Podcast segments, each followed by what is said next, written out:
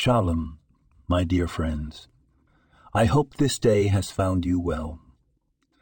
Today, let's explore a piece of daily wisdom from our Torah.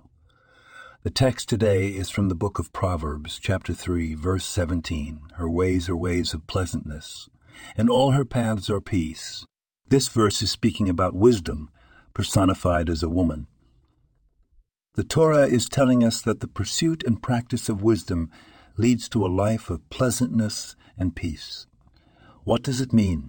It means that wisdom isn't just about knowledge or understanding. It's about applying that understanding to our everyday life in a way that promotes harmony, peace, and joy. It's about making decisions that not only benefit us, but also those around us. So, how does this relate to our daily lives? We all face choices every day, big or small. The Torah is guiding us to apply wisdom, to consider the consequences of our actions, and to choose the path that leads to peace and pleasantness. Therefore, let's strive to apply this wisdom in our lives. Let's be mindful and considerate in our decisions. Let's be peacemakers and bringers of joy. After all, these are the ways of pleasantness and the paths of peace. Stay inspired, my friends. Continue to seek wisdom and apply it in your lives.